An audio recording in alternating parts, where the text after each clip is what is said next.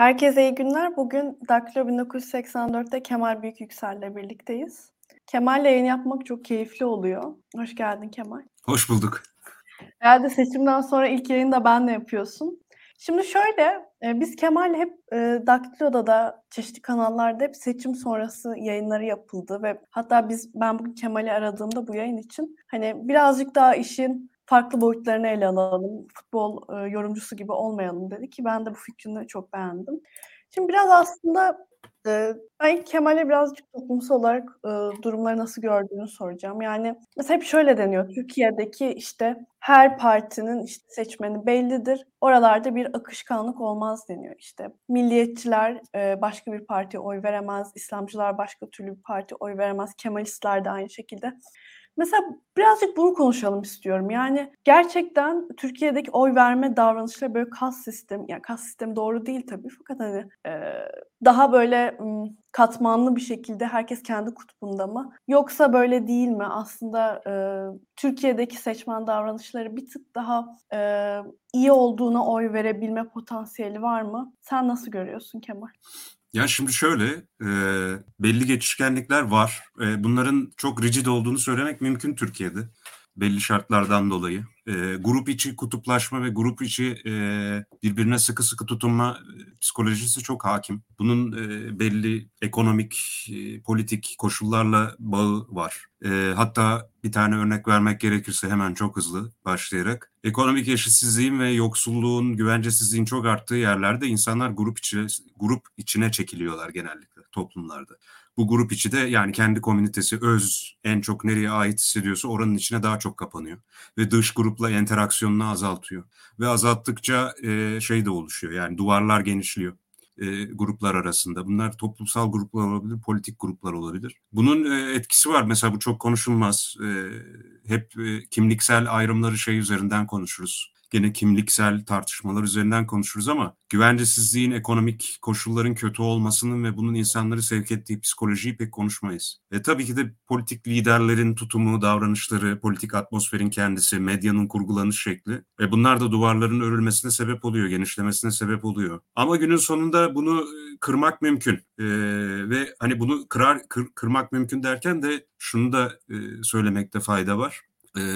Bu hani geçişkenliğin boyutunu da abartmamakta fayda var. Yani Türkiye'de ya da dünyanın hiçbir yerinde hiçbir iktidar, hiçbir seçimi yani başkanlık rejimi olsun ya da parlamenter sistem olsun böyle ülkenin %70'ini 80'inin oyunu falan alarak kazanamaz. Böyle bir şey normal değil zaten. Bu kadar büyük bir toplumsal mutabakatın oluşması mümkün değil. Demokrasi onun için var. Yani zaten %70-80'le falan seçim kazanan rejimler genellikle çok otoriter rejimler oluyorlar. Yani aşırı derecede otoriter rejimler oluyorlar. Ya Putin Rusyası mesela. Yani oradaki seçimlerin ne kadar adil olduğunu oturup tartışmaya bile gerek yok. Ama yani şu var.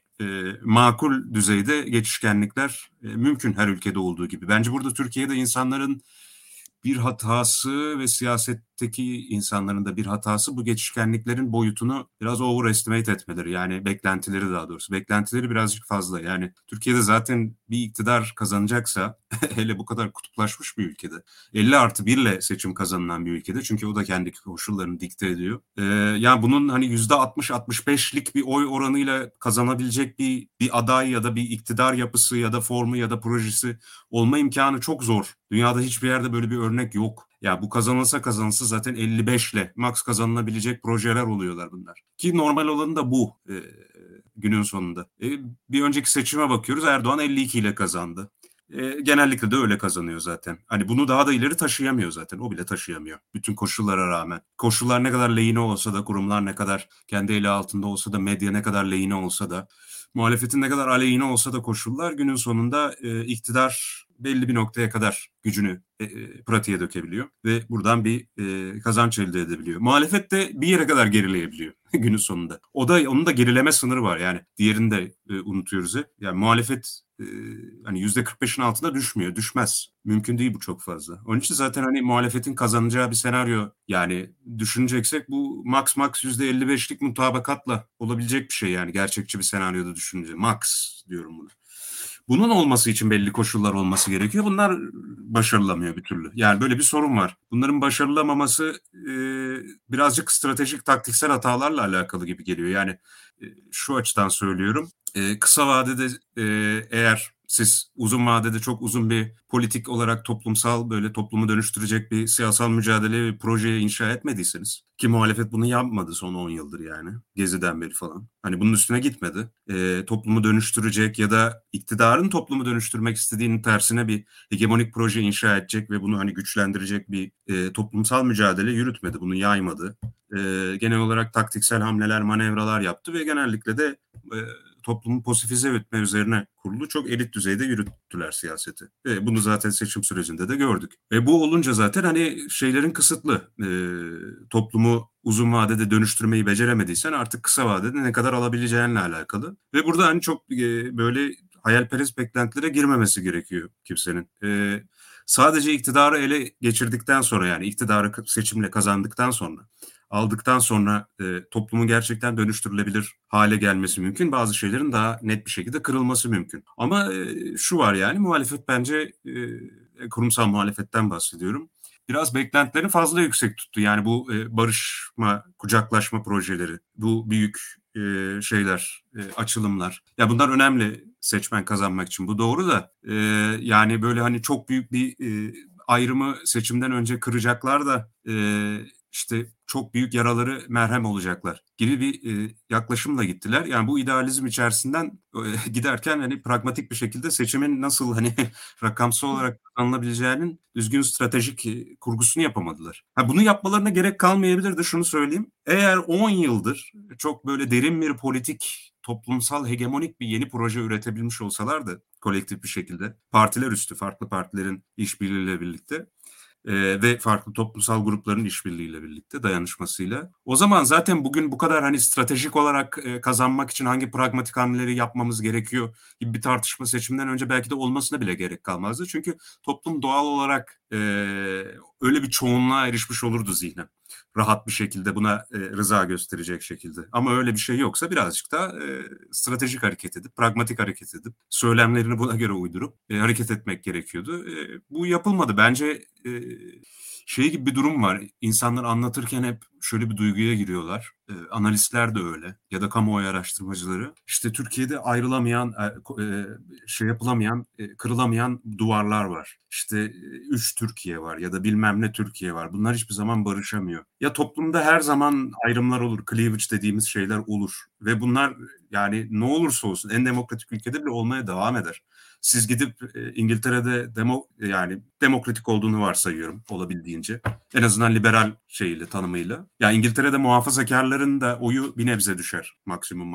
Ya şimdi en düşük hali mesela. O da hani seçime doğru biraz yükselir muhtemelen. 30'u geçer gene. En kötü hali ve çok kötüler yani şu an. Yani o cleavage o kadar kolay kırılmaz. Ya da şeyde, İşçi Partisi de bir önceki seçimde çok kötü oy almıştı ama en kötü oyunu alsa bile, en kötü oy bile %33 İngiltere'de. Onun için çok kolay kırılmaz yani.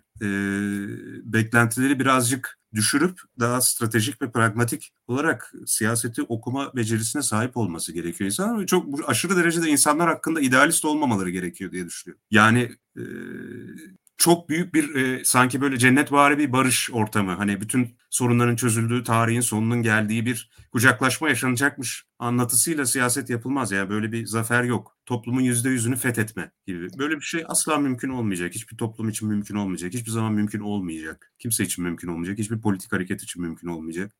Kemal, bir de böyle duvarlarda, işte kırılamayacak duvarlar hep büyükşehir. Aslında büyükşehir bakılarak söylenen. Aslında hani taşrada durum daha farklı. İşte büyükşehirlerde hayat tarzına göre evet yerleşim vardır. İşte atıyorum Fatih'te yaşayan insan daha benzer bir yaşam tarzı varken Kadıköy'de daha farklıdır ama mesela atıyorum Kastamonu'dan örnek vereyim. İşte daha orada yaşam tarzına göre insanlar belli yerlerde kutuplaşmıyor. Mesela işte Kastamonu'ya baktığında orada Ecevit çok yüksek oylar almıştı. Fakat bugün işte ya AK Parti yerel seçimlerde alıyor ya MHP alıyor. Yani aslında büyükşehirden de dışına da bakabilmek gerekiyor. İnsanlar onu göremiyor maalesef. Orada da aslında hani taşrada hep bir imkan var kendini kanıtladığın zaman. Sen bunu gözlemledin mi? Sen doğru. Çalışma yapıyorsun. Doğru. Aynısı banliyöler için de geçerli büyük şehirlerdeki. Yani büyük şehirlerin çeperleri de çünkü genellikle zaten Taşra'dan gelen birinci, ikinci nesil iç göçmenler oluyorlar. Yani iç göçmen diyebiliriz bunu. Taşra'dan gelip büyük şehirlere iş için, iş olanakları için yerleşiyorlar. Neden yerleşiyorlar zaten? Eşitsiz bir kalkınma düzeni altında büyük şehirlerde ekonomik güç biriktiği için para kazanmak için buna ihtiyaçları oluyor ve o göç ediyorlar. Burada nedir? Burada bir ekonomik hikaye var aslında yani. Çok ciddi bir göz ardı edilen. Şeye bakalım mesela. Ecevit dedin, ondan mesela örnek verelim. Sadece Ecevit değil, Ecevit'in merkez sol kabul edersek eski 80 öncesi düzende. Onun da daha solundaki hareketler Türkiye'nin hem taşra bölgelerinde hem de büyük şehirlerin banliyölerinde çok iyi örgütlenmelere sahiplerdi ve gerçekten destek de buluyorlardı. Bir hikaye üretiyorlardı çünkü orada, oradaki toplumla birlikte. Şimdi ne oldu 80'den sonra? Yani şunu kabul ediyorum, burada dümdüz şeyde yapmayalım. Çok beceriksizler, başaramadılar kadar basit hikaye değil. Çünkü siyasal koşullar da hem kültürü dönüştürüyor hem de seçmen davranışlarını etkiliyor ondan dolayı. Seçmen diye tanımlamak da insanları çok sağlıklı değil bu açıdan, sadece de politik bireyler olarak tanımlarsak ne oluyor? 80 darbesiyle birlikte çok ciddi bir baskılama sürecine giriyoruz. Sol şey oluyor, tasfiye ediliyor Türkiye siyasetinden genel olarak. CHP kapatılıyor, AP de kapatılıyor. Ama çok ciddi bir sol tasfiyesi yaşanıyor Türkiye'de. Asimetrik bir derecede, yani genellikle 80 darbesi şey diye anlatılır işte, hem sağ hem soldan şey yaptılar ama yani sağdan bir gittiyse soldan 10 gidiyor gibi bir durum var orada ve ciddi bir tasfiye var. Ve ondan sonraki kurumsal dizayn da çok daha sağ siyasetin kolay bir şekilde örgütlenebileceği ve güçlü olabileceği bir siyasal zemini inşa ediyor. Üstüne de ANAP geliyor zaten. Ama sadece ANAP'ın gelmesiyle değil, bu banliyölerde ki insanları, güvencesiz insanların koşulları değişmiyor, yaşam koşulları. Ve bakıyorsun 80'den sonra daha önceden solun örgütlenebildiği yerlerde artık şey örgütlenmeye başlıyor. Milli Görüş mesela. İslami hareketler örgütlenebilmeye başlıyor. Ve bu insanların hani bir kısmı ne oluyor? Daha önceden belki sol gruplarla onlara destek vermiş, onlardan medet ummuş insanlar olabiliyor ya da Ecevit'ten. Ve bu boşluğu solda bir oluşum olmayınca ekonomik adalet söylemiyle de bunu da İslami bir tonla birleştirerek, daha muhafazakar bir yerden konuşarak banliyölerde çok güzel kitleleri yakalayabiliyorlar. Zaten sol örgütlenme pratiklerinde de kopyalıyor Milli Görüş banliyölerde. Taşra'da da benzer bir süreç yaşanıyor. Bunun tasfiyesi buna alan açıyor ve günün sonunda da siyasal kültür buna doğru evriliyor. Ama bu siyasal kültür buraya doğru evrilirken hep Türkiye'de halen böyle bir sorun yaşıyoruz bence. Bu seçimde de aynı şekilde. Hep kimliksel tartışmalar üzerinden gidiyor. Yani kimlikler dönüşüyor bilmem ne. Ama bunun ekonomik altyapısının nasıl bir ekonomik altyapı üzerine inşa olduğunu çok konuşmuyoruz. Yani orada bir boşluk var insanların ihtiyacı olan. Yani ANAP gibi merkez sağ, liberal bir parti yeterli olmuyor. Ekonomik adalet söylemiyle yeterince yakalayamıyor banliyödeki çok fakir insanları ve güvencesiz insanları. Sol da yoksa ortada, o zaman biri kapatır bunu ya. Genellikle banliyölerde, şehirde İslami hareket kapattı, taşrada da MHP. Bunu çok iyi örgütleyebildi, daha çok çiftçiler üzerinden. Zaten 80'den önce de taşrada MHP güçlüydü. Bu insanlar belki de en başta çok daha sağa ya da sola gidebilecekken ve yaşam pratikleri olarak, yaşam görüşleri olarak, yani kültürel olarak evrilebilecekken farklı yerlere bazı materyal koşullarla birlikte farklı politik oluşumlara alan açmaya ve fırsat vermeye başlıyorlar ve onlarla da bağlanmaya başlıyorlar ve bu onların da kültürel pratiklerini dönüştürüyor. Ve buradan beslenmeye başladıkça da yani muhafazakarlaşmaya başlıyorlar mesela yaşam pratikleriyle. Ve ondan sonra biz ekonomik altyapıyı konuşmazken, oradaki koşullar nasıl bunu oluşturdu bunu konuşmazken sadece şeyine odaklanıyoruz. İşte Türkiye muhafazakarlaşıyor mu? Muhafazakarları nasıl kazanabiliriz? Bunların muhafazakarlığına konuşmalıyız. Ama şunu unutuyoruz mesela, Milli Görüş güçlenirken bu insanların muhafazakarlığına mı konuşuyordu ilk başta? Oradan mı yakalıyordu banliyöde? Yoksa bu insanların güvencesizliğine ve yoksulluğuna mı konuşuyordu daha çok? Yani açıp bakınca tabii ki de muhafazakar bir tonu var Milli Görüş'ün siyaset olarak. Ama çok ciddi bir sosyal adalet vurgusu vardı, yani adil düzen. 90'ların başından bahsediyorum, 80'lerin sonunda bu vurguyla. Ve bu insanları yakalıyordu. Burada zaten şunu hep duyarız ya, sen de demin söyledin. Eskiden Ecevitçiydim, şimdi Erdoğancı oldum. Çok. Bu çok fazla var. Yani orada Ecevit neyi yakalıyordu da Erdoğan şimdi onu yakalıyor. Bu şey kadar basit bir şey değil. Bu insan muhafazakar, ondan dolayı Erdoğancı. o zaman onun muhafazakarlığına bizim şey yapmamız gerekiyor. Bir şekilde hitap etmemiz gerekiyor ve böylelikle onu kazanacağız. Hayır, yani bu adam ilk başta zaten ya da bu kadın ilk başta sadece salt kimliksel bir kaygıyla gitmemiş olabilir Erdoğan'a doğru. 2002'de de birçok insan zaten hani tasfiye etti siyaseti parlamentodan ve tamamen yeni partileri getirdi ve Erdoğan bir antisistem vurgusuyla çıktı ortaya yani. Yeni bir popülist söylemle aslında çıktı. %34'ü yakaladı bunun sayesinde. Hani bütün partilerin tasfiye edildiği ve sistem çökmüştür denildiği bir yerde bir alternatif olarak böyle yeni bir merkez inşa edeceğim iddiasıyla ortaya çıktı ve orada onu oy verenler sadece böyle çok sandığımız gibi aşırı derecede İslami kesim falan değildi yani. Ve bu gittikçe büyüdü ve bunun ekonomik kazançla 2000'lerde özellikle geliştiği görülünce yani bu iktidar ekonomik olarak beni daha avantajlı bir yere getiriyor. İnsanlar gittikçe bu trene binmeye başladılar. Yani mümkün mü Türkiye'nin %50'sinin, %55'inin 2002'den önce hiçbir şekilde İslami partilere oy vermezken birden milli görüşten çıkan bir partiye %50'nin üstünde neredeyse bir oyun çıkmaya başlaması 8 yılda. Bu insanlar birden muhafazakarlaştılar mı? Birden İslamcıya mı dönüştüler? Hayır, bu kadar basit bir hikaye yok burada. Bunlar kaçıyor gibi gözüküyor. Yani bu seçimde de kaçtı. Ekonomik altyapıyı konuşamadık gene. Oraya ne kadar hitap edildi onu da bilmiyorum ve siyasal kültürü de bu açıdan konuşmuyoruz. Genellikle hep çok basit anketler ne dedi? O öyle düşünüyormuş. İşte o muhafazakarmış. Onun için ona öyle konuşmak lazımmış. Kadar basit stratejilerin yeterli olacağı düşünüldü ama olmuyor işte. Olmuyor. Demek ki kimliklerle helalleşince olmuyormuş. Yetmiyor. Ya bir de yetmiyor, evet. Ya bir de nasıl diyeyim? Aslında bence şu anda böyle bir açık var sistemde. Kimsesiz kalmış bir grupa, dezavantajlı bir grup. Bu sadece aslında alt sınıf da değil. Şu an orta sınıfın da aşağıya çekildiğini görüyorum. Yani sen görüyor musun? Yani muhalif partilerde bu insanları yakalayabilecek bir kadro var mı? Oluşabilir mi? Yoksa muhalefet de şu an çok nasıl diyeyim? Güzel ifade etmek istiyorum ama daha böyle işlevsiz hale mi geldi? Yani açık söylemek gerekirse mesela CHP ile İYİ Parti adına konuşmak gerekirse mesela ben gözlemlediğim aslında dinamik bir genç ekip de var açık her iki partide de. Yani o ekiplerin ama birazcık daha arka planda kaldığını görüyorum. Öyle. Yani bir fonksiyonları yok şu an. Bir şeyleri değiştirecek güçleri de yok. Ciddi bir statüko var. Bu kırılamıyor. İşlevsiz mi muhalefet? Yani tamamen işlevsiz değil ama neredeyse ölü hale gelmek üzere. Yani seçimden sonra zaten işlevsizleşti bayağı bir. Bunu söylemekte fayda var. Ve bir siyaset inşa edemiyor. Yani yok. Şu yok. Belki çok erken bunu konuşmak için. Herkes çok büyük bir hezimet ve apati duygusunun içerisine gömüldü. Toplum da öyle. Darmadağın yani muhalefette zaten. Ve gerçekten toplumsal kaygılarla mı hareket ediyorlar yoksa pozisyonlarını koruyacak optimum stratejiyi mi geliştirmeye çalışıyorlar? Şüpheli. Ama şu var yani... Demin söylediğim 10 yıl önceden başlayan hikaye ya da çok daha önceden de başlayabilirdi. Kimsenin yeni bir hegemonik proje, siyasal ve ekonomik proje inşa etme gibi bir iddiası yok. Yani sistemi baştan sona tahlil edip derinden bir cevap üretme yok, iddiası yok. Ya var olan koşullara karşı gayet reaksiyona bağlı bir siyaset üretiliyor. Yani bir durum var ve buna karşı tepkisel bir cevap üretiliyor ama bu bölük pörçük çoğu zaman. Ama aynı anda ya da yok bir kısacası.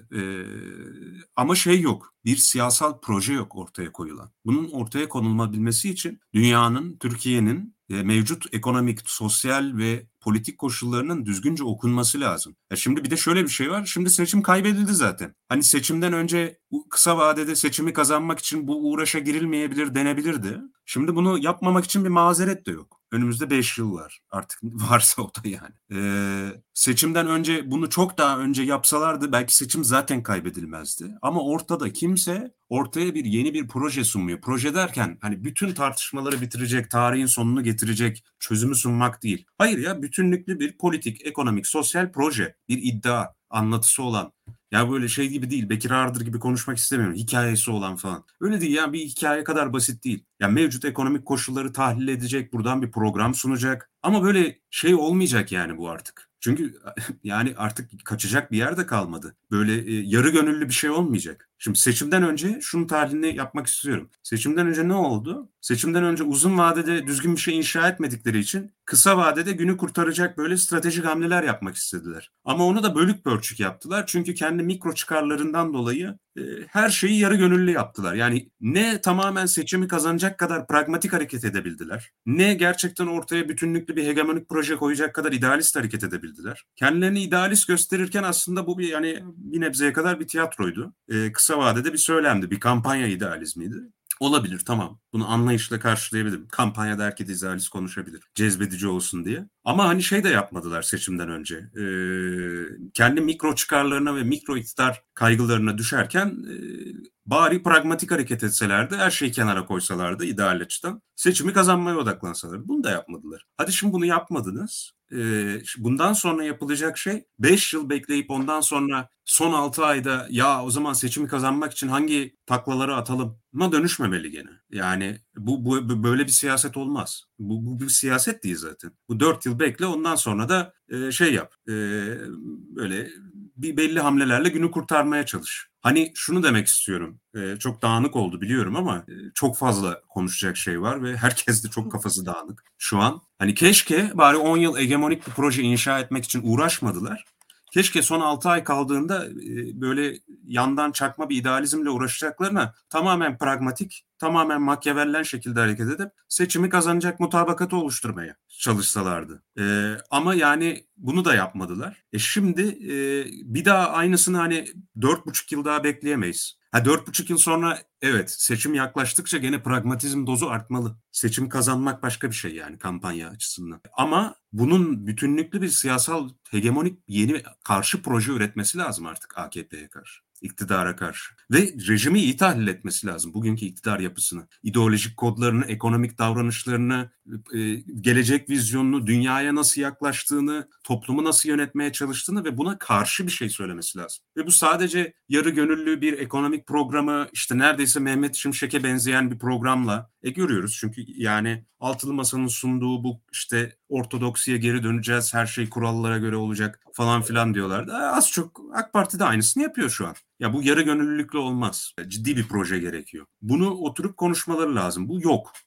Bu yoksa muhalefet işlevsizdir. Siyaset üretmiyordur. Yoksa hani biz de biz derken ben olmak zorunda değilim illaki ama toplanır insanlar 6 ay kala. Ya en kurnaz şekilde nasıl seçimi kazanırız diye oturup strateji falan kurgulayabiliriz. Bu siyaset değil ki sadece. Yani tamam okey, bu siyaset de küçük bir kısmı yani. Bu şey gibi hani maça çıkmadan önce son taktikler gibi bir şey bu. Böyle bir ben çaba görmüyorum muhalefette. Bunu tahlil etme çabası da görmüyorum. Yeterince bir ideolojik okuma da görmüyorum. Siyaset okuma becerisinin, kabiliyetinin güçlü olduğunu da görmüyorum muhalefette önde gelen aktörlerin. İktidar yapısı tabii ki de çok güçlü ve çok kökleştiği için son 20 yılda medyasıyla, entelejansiyasıyla, oyuyla, buyuyla. Yani Erdoğan'ın tekil olarak entelektüel kapasitesi değil ama bir bütüncül olarak iktidarın söylemi, dünya hakkında ortaya koyduğu vizyondan, ekonomik olarak söylediği şeyler. Ya bir hikaye anlatıyor yani ortada. Bu hikayeyi sevmek zorunda değiliz. O önemli değil. Bu hikaye tatsız bir hikaye de olabilir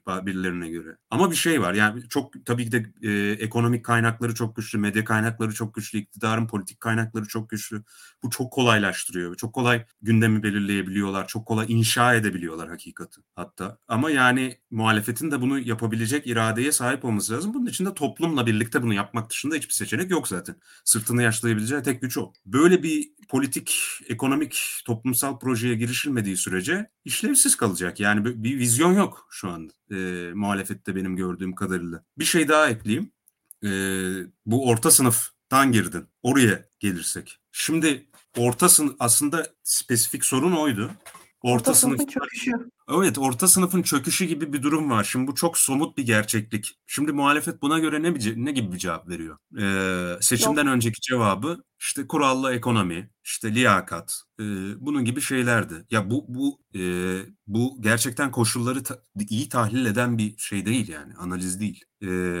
Yani nedir yani? Merkez Bankası rahat bırakılacak, işte faizler artacak. Bilmem ne olacak. Ondan sonra yani hani bu bir cevap değil. Gerçek bir cevap yok ortada. Orta sınıfın çöküşü işte AK Parti cezalandırıyor kimliksel olarak. seküler kesimleri. Evet, tamam, böyle bir şey var. Bunun politik bir yanı var. İktidar bir şekilde şöyle bir politik ekonomi yürütüyor. En azından şu ana kadar yürütüyordu. Şimşek yönetimiyle birazcık değişmeye başladı. Kendisine en çok destek gelen kesimleri ayakta tutacak sosyal yardımları ve bir şekilde suyun üstünde yüzecek derecede ekonomik koşulları elverişli hale getiriyor. Bu onları yapmıyor, zenginleştirmiyor belki ama suyun üstünde tutuyor. Ama aynı anda da böyle çok büyük bir kalkınma hamlesi olmadığı için ve çok büyük bir böyle eşitlikçi bir büyüme ve kalkınma rejimi olmadığı için, öyle bir ekonomik yapı olmadığı için şu an, şartlar buna elverişli olmadığı için, iyi de bir yönetim olmadığı için açıkçası bence bir yerden alıp bir yerden vermesi gerekiyor. Bir şekilde orta sınıfı burada buluyor yani. Kolay bir sırtına yük bindirecek yer olarak görüyor. Aynı anda da biliyor ki orta sınıf ve kentli kesimler kendisine daha az oy veriyor. Onun için daha kolay cezalandırılabilirler. Ya bedeli daha az. Yani asgari ücretlerin kentte, asgari ücret rejiminin taşradaki etkisi kentlerin anlayamayacağı derecede değerli mesela. Asgari ücretler yükseliyor diyoruz. Çünkü orada çok değerli bir para o. Kentteki yaşayanlar için kötü etkileri olabilir. Öyle bir asgari ücret rejiminin kendi başına. Ya da işte kentteki konut krizinin büyük bir, korkunç bir hale geldiğini, İstanbul gibi yerlerde falan özellikle konuşuyor olabiliriz. Ama aynı anda da taşrada yürütülen ekonomi politikaları, memurların işe alımının gittikçe artması, asgari ücretin sürekli arttırılması, bunlar taşradaki yaşamları çok elverişli hale getiriyor. Niye desteklerini kessinler ki? Böyle bir denge var. Tamam ama şöyle bir sorun da var burada. Muhalefet sadece orta sınıfın desteğini alarak seçim falan kazanamaz yani. Öyle bir Türkiye yok. O kadar büyük bir orta sınıf yok Türkiye'de. Öyle bir şey olsaydı zaten AK Parti bu kadar güçlü olmazdı, ya da Erdoğan diyelim, sadece AK Parti değil. Bunun olabilmesi için bir sınıflar ötesi bir koalisyon kurması gerekiyor. O zaman da şuna cevap vermesi gerekiyor. Nasıl oluyor da en yoksul kesimler de zenginleşemiyor, aynı anda da orta sınıf fakirleşebiliyor? Bunun üzerinden bir hikaye üretmesi gerekiyor. Nedir bu demek? Hem orta hem alt sınıfları aslında içine katabilecek bir ekonomik program sunması gerekiyor ve bir hikaye anlatı sunması gerekiyor. Bunu yaptı mı? Muhalefet daha çok fazla orta sınıfa hitap eden liberal bir politika üzerinden gitti. Merkezde, işte kurallılık, liyakat, bunun üzerinde. Ama bu sınıflar ötesi bir koalisyon hikayesi değil. Sınıflar ötesi olabilmesi için çok ciddi bir şekilde yoksul kesimleri de o durumdan çıkaracak, iktidarın yarattığı sürdürülebilir yoksulluk ve sosyal yardım çarkını ve oradan da dönen o politik menfaat ve minnettarlık rejimini kıracak, o çarkı parçalayabilecek ciddi bir program gerekiyor. Bunun için çok ciddi bir yapısal karşı bir öneri sunmak gerekiyor. Bu sadece kurumları restore etmek, bir restorasyonla yeterli olabilecek bir şey değil. Geçmişe geri dönerek, geçmişin koşullarına geri dönerek. Çünkü geçmişin koşulları zaten değil. Yani bu krizi aşabilecek koşulları sahip kurumsal yapıya sahip değildi. Ve geçmişin koşulları da bugün zaten bizi buraya getirdi. 2008 krizinden sonra şunu unutmayalım. Türkiye'de eşitsizlik sürekli olarak arttı. Yani AK Parti'nin daha kuralsız yapıya, işte bazılarına göre söylediği şekilde geçtiği dönemden öncesine, işte Babacan'ın olduğu dönemler diyorlar ya falan filan, 2008 sonrası. 2008 sonrasında, krizden sonra, küresel kriz ve ondan sonra AB'deki kriz 2008-2011 arası. Dünyada hiçbir zaman bir daha finansal koşullar 2008 öncesi kadar elverişli olmadı ve orada başladı zaten. Kurumsal ekonomik altyapının ve o yönetim modelinin toplumda eşitlikçi bir şekilde herkesin kalkınmasına, herkesin aynı anda büyümesine yeterli koşullara sahip olmadığımız bir yapı ortaya çıktı. 2008'den 2015'e kadar sürekli olarak Türkiye'de gelir eşitsizliği arttı. Bunu konuşmuyorlar insanlar. Yani o zaman şunu sormak lazım. Yani 2015'ten önceki kurumsal altyapı bizi iyi bir yere götürdü mü ki de zaten ondan sonra buna merhem olsun diye AK Parti iktidarını kaybetmemek için artık saçma sapan politikalara geçti. Ne gerçekten sistemik şekilde heterodoks diyebileceğimiz ve belki öyle olsa bir mantığı olabilecek şeylere geçti. Ne de ortodoksi, yani ortodoks politikalar uyguladı. Ortodoks politikalar uygulasa zaten seçimi kaybederdi. Bunu kendisi biliyordu. Tamamen heterodoks politikalara geçecek bir irade gösterebilme ihtimali de yok. Çünkü o da sistemik bir şekilde aslında daha sosyal demokratik, sosyal devleti kurumlarını güçlendirecek bir yapıya geçmek demek. Bu da iktidarın politik ve ideolojik vizyonuna ters, yapamaz. Böyle bir yerde tıkanmış durumda Türkiye. Orta sınıflar da eriyor ve bu orta sınıflara karşı ekonomik ve kapsayıcı, sınıflar ötesi bir koalisyona ihtiyacımız var ve bunun bir politik ve ekonomik hikayesi olması lazım. Nedir bu? Hem alt sınıfları hem orta sınıfların büyüyebileceğini, gelişebileceğini, sınıf atlayabileceğini, kendinden bir önceki nesilden daha zengin olabileceğini söyleyebilecek bir hikaye lazım. Ve aynı anda da bir şekilde eğer bir sosyalist devrim olmayacaksa, yani bu hypothetical bir hayal dünyası olur şu an için, sermaye sınıfıyla uzlaşabilecek bir anlaşma gerekiyor burada. Belki de bir nevi 1930'larda Amerika'da denildiği gibi işte bir deal gerekiyor yani. Yeni bir anlaşma. Orta ve alt sınıfların kurguladığı bir hikayenin sermayeyle anlaştığı ve böyle bir sistem yani. Yeni bir ekonomik sistem. Bu olmazsa sadece şu olur yani sınıflar ötesi bir koalisyonun kurulamadığı yerde siyasal fragmentasyon çok uç noktalara gider. Çok fazla parti olur. İşte orta sınıfın öfkelilerine hitap eden %10'luk bir tane X partisi. İşte onların öfkelilerine hitap eden bir tane %3'lük bilmem ne. Ama bir araya gelecek bütüncül bir proje ortaya çıkmaz. Bu fragmentasyon iki şeye sebep olabilir. Bir siyasal sistem çökebilir günün sonunda. AK Parti de eğer erimeye devam ederse. Ya da iktidar bu fragmentasyona karşı kendisini hep ben tek güçlü alternatifim olarak sunabilir. Ve aynı anda da şu da var. Yani son söyleyeceğim şey, çok uzun konuştuğumu biliyorum ama çok konuşacak şey olduğunu biliyorum. Çok önemli bir soru olduğunu düşünüyorum. Estağfurullah. Türkiye'de orta sınıf, kentli işte bir güvencesizlik meselesi var ve bunun hangi politik programa yöneltileceği, nasıl bir ideolojiyle yöneltileceği çok önemli bir soru şu an muhalefet için. Ama şöyle bir sorun var. Yani dediğim gibi bunu sadece reaksiyoner bir ajandaya yönelterek iktidarı yenmenin yolları bulunur mu? Buradan sürdürülebilir bir ekonomik program çıkar mı? Sınıflar ötesi bir koalisyon olan. Ben sanmıyorum. Ve burada çok açık söylüyorum bunu. Nedir bu? Orta sınıf erirken, özellikle genç nesillerde daha da çok görülür bu. Ya uç sağ eğilimler artar, şartlar elverişliyse. Çünkü konumunu kaybeden ama aynı anda görece olarak konumunun iyi olduğu kentli bir öfkeli sınıf ortaya çıkar. İmtiyazlarını yitiren. Bu öfke kendini çok kolay bir şekilde kolay hedefler seçerek siyaset yapan yerlere yönlendirebilir. İki, çözümleri kolay cevaplar sunan bir siyasete yönlendirebilir. Nedir? Bir öfke vardır çöküşte. Bu incelenebilecek bir şeydir. Umberto Eco'nun söylediği bir şeydir. Yeni nesil faşizm nereden ürer diye. Çöken orta sınıfların genç nesillerinden çıkar diye en çok. Ve bunun 95'te yazdığı bir makalede dijital ortamda çok büyük bir risk oluşturabileceğini söylüyor gelecek için. Örgütlenmeyle birlikte. Bunun nüvelerini görüyoruz Türkiye'de şimdi. Ama buradan bütünleştirici 50 artının üstüne çıkarabilecek bir bütünlüklü sınıflar ötesi bir koalisyon çıkma ihtimali kolay değil. Şimdi bunun diyorlar ki iktidarın projesine karşıt olarak bir büyük bütünleştirici proje olarak ne olabilir? Yeni bir milliyetçi merhem. Herkesi bütünleştiren, sınıflar ötesi bir milliyetçi teklif aslında, iktidar teklifi. Bu imkansız değil. Bunun ne kadar büyüyebileceğini tartışabiliriz. Bu değil. Sınıflar ötesi bir koalisyon oluşturmak için milliyetçilik bazen iyi bir merhem olabilir. Bu onun doğru şey olduğunu, etik şey olduğunu, sağlıklı bir şey olduğunu söylemek anlamına gelmiyor. Ben diyorum, sonuç almak açısından söylüyorum. Milliyetçilik burada bir şey olabilir ama burada şöyle bir sorun da var. Genellikle yeni nesilde ki yeni sağ hareketler de değiller.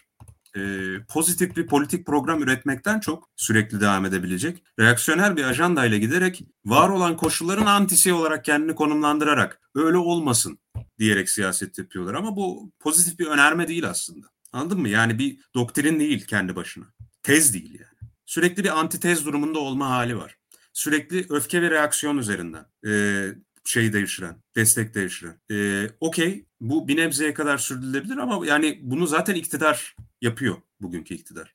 Bugünkü iktidara karşı yeniden böyle bir örgütlenme ve politik proje çabasıyla cevap üretmenin ne kadar sağlıklı olabileceğini bir Türkiye için, geleceği için. İkincisi ne kadar iyi sonuç verebileceği konusunda büyük soru işaretlerim var benim açıkçası. Çünkü iktidar zaten devlet kapasitesiyle birlikte bu siyaseti çok güzel güdüyor. Son 2015'ten beri özellikle ama en çok da 2017'den beri, başkanlık rejiminden beri, yani MHP ile birleştiğinden beri zaten yerli milli dediğimiz siyaset, muhafazakar milliyetçi siyasetle dünyadaki yeni sağ akımların bütün o özelliklerini göstererek bir siyaset yapıyor. Şimdi muhalefetten de aynı cevap gelirse bu muhalefeti güçlendirir mi yoksa iktidarı mı güçlendirir? Çünkü iktidar zaten bu konuda avantajlı ve üst bir konumda. zaten bu siyasetin kurucusu olarak orada duruyor.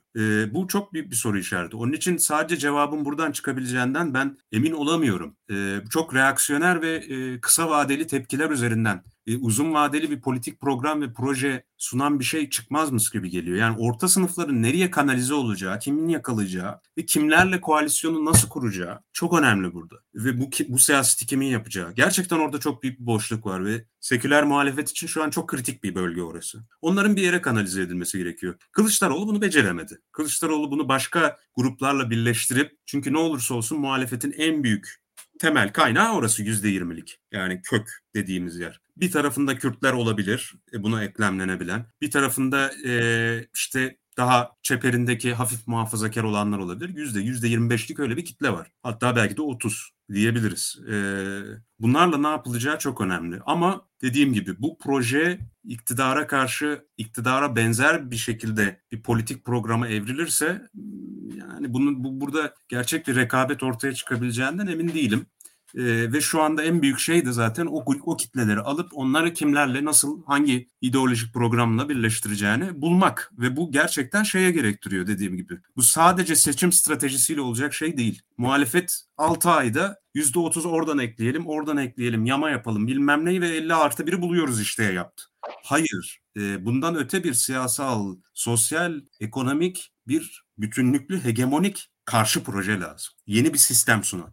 Ve aynı anda da kökünü bu kitle alıp buradan yani bunları hangileriyle nasıl bağdaştıracağını bilen ve oradan büyük bir çoğunluk oluşturan aslında günün sonunda. Adım adım inşa edilecek bir proje. Bilmiyorum, yani çok dağınık konuştum ama çok da çok keyifliydi dinlemek Kemal. Kemal'cim, bu arada Güran Çiftçi sana demiş ki zengin olursam Kemal hocama yeni kitaplık alacağım. Bol raflısından kitapları diklemesine koysun demiş. Yani şöyle, kamerayı çeviremiyorum ama bütün şurası yerler de kitap. 12 metrekare. Yani bu orta sınıflardan bahsediyoruz ya, güvencesizleşen. Bizatihi yaşıyoruz işte onu. Yani ben de şeyim. Raf bile almak lüks bir şeye dönüştü aslında kitap. Kitap almak lüks bir şeye dönüştü. Kitap almak lüks bir şeye dönüştü. O da 10 metrekare zaten. Burada bir yaşam alanı var. Kendi evime çıkabilecek bir finansal kaynağım da pek yok şu anda. Yani bu güvencesizleşen orta sınıf, yani çöken orta sınıf. Bir de özellikle 30 yaş için söylüyorlar bunu. 30 öyle. Ve civar. Öyle, bunun hakkında hatta şunu da söyleyebilirim programda. Bunun hakkında bütünlüklü bir program yapmak çok güzel olabilir. Bu sadece Türkiye'de değil, dünyada büyük bir sorun. Özellikle milenyaller ve Z kuşağı denilen, böyle kuşak kuşak ayırmayı pek sevmiyorum ama yani ekonomik koşullar özellikle 80'lerden sonra doğanlar için kendi ailelerinden daha kötü gelecek projeksiyonları ve bu sadece şey değil, onların beklentileri açısından değil. Yapılan hesaplamalara göre de daha kötü kazanıyorlar. Mesela ABD'de de şöyle bir şey var. Bu işte başka bir programın konusu haline geliyor ama şöyle bitirebilirim. ABD'de de şöyle bir sorun var. Mesela bugün 30 yaşında olanlar kendi ailelerinin 30 yaşındaki hallerinden daha az kazanıyorlar. Evet. Ve bu 19. yüzyılın başından beri dünyada ilk kez oluyor Batı ülkelerinde.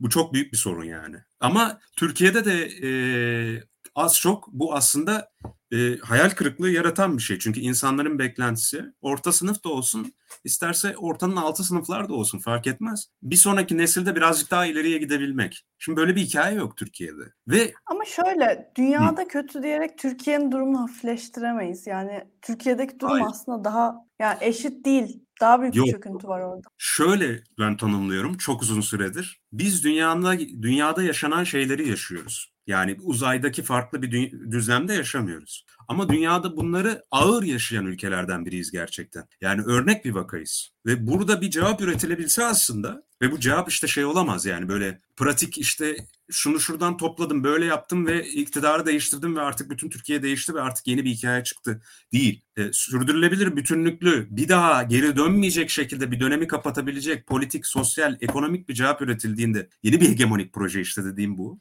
Aslında dünyaya çok bir şey söylemiş olacak Türkiye'de. Çünkü çok ağır koşullarını yaşıyor Türkiye bunun. Yani şuna bakalım mesela, bütün dünyada konut krizi diye bir şey var. Bu bir gerçek. Batı ülkelerinde de var bu ve bu en çok şeyleri vuruyor. Kentli genç nesilleri çok fazla vuruyor. Çünkü çıkamıyorlar evlere yani. Aileleriyle yaşamak zorundalar. Avrupa'da da istatistiklere bakabilirsin. ABD'de de gittikçe daha fazla genç ailelerinin evine geri dönüyor. Bu pandemiden sonra iyice arttı. Ama Türkiye'de de konut krizi var. Bunu çok iyi biliyoruz. Büyük kentlerde İstanbul, Antalya, İzmir, Ankara, X, Y, Z falan filan. Özellikle büyük metropollerde. Ama Türkiye bunu çok ağır bir şekilde yaşıyor. Yani konut fiyatlarının en hızlı arttığı yer dünyada. Hani bütün dünya zaten işte en basit Ekonomist dergisini bile tut. İşte liberal merkez ekonomi işte o perspektiften bakan. Kapağına işte dünyada konut krizi hikayesini taşıyor. Yani demek ki bütün dünya bunu konuşuyor ama en kötüsü de bizde oluyor. Ben demiyorum ki dünyadaki her şeyin en kötüsü bizde oluyor ama çok ciddi bir kısmının çok kötü bir kısımları da bizde oluyor. Demokrasinin gerilemesi. Dünyada en ağır demokratik gerileme örneklerinden biri Türkiye. Konut krizinin en ağır yaşandığı ülkelerden biri Türkiye. Zaten bunların hepsi birbiriyle de bağlantılı yani. Enflasyonun en ağır olduğu ülkelerden biri Türkiye. Sefalet endeksinde en ağır ülkelerden biri Türkiye. İşte gıda enflasyonu, enerji fiyatları derken... Bunlar için ayrı bir yayın yapmamız lazım. Şuna bağlayıp bitiriyorum. Aynen öyle. Şuna bağlayıp bitiriyorum. Ve duygusal ölçeklerde de aynı. Dünyadaki mutsuz ülkelerin en başında geliyor Türkiye. Şimdi benim demek istediğim şey şu ve burada bitiriyorum. Orta sınıflardan geldik. Tabii ki de sadece orta sınıflara genellenebilir değil. Bütün topluma, Türkiye'deki sermaye sınıfının davranışlarına, yoksulların haline küresel bir durum var ortada. Ve biz Türkiye'yi konuşurken aslında dünyayı da konuşuyoruz. Ve burada bir şeye çözüm üretmeye çalışırken dünyaya da çözüm üretmeye çalışıyoruz. Ama bu kesinlikle Türkiye'yi normalleştirelim, işte şey yapalım, mazur görelim, buradaki hikayenin sıkıntılarını şeklinde değil. Ama dediğim gibi çok önemli bir noktaya parmak bastın ve dediğim gibi sadece Türkiye değil dünyada da güvencesizleşen orta sınıflar farklı bir alternatif bulamadıkça çok ciddi şekilde reaksiyoner uç sağ siyasete çok hızlı kayabiliyorlar. Avrupa'da da böyle, Amerika'da da böyle.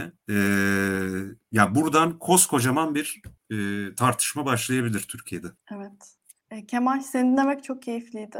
Ben zaten ne zaman seninle yayın yapsam ya da konuşsam bir şey öğreniyorum. Sağ ol ya, sağ ol. Ben de katılmayı seviyorum bu yayınlara. İzleyicilerimize de çok teşekkür ederim. Ya aslında ilk 4 izleyiciyle başladık. Bir 40'a yaklaştık sanırım Kemal. Süper. İnsanlar sana bakan çıkmıyor. Yani daha konuşabiliriz ama bunun da bir sınırı var. Evet, izleyicilerimize de yayını beğenmeyi ve paylaşmalarını rica ediyorum. Herkese iyi akşamlar.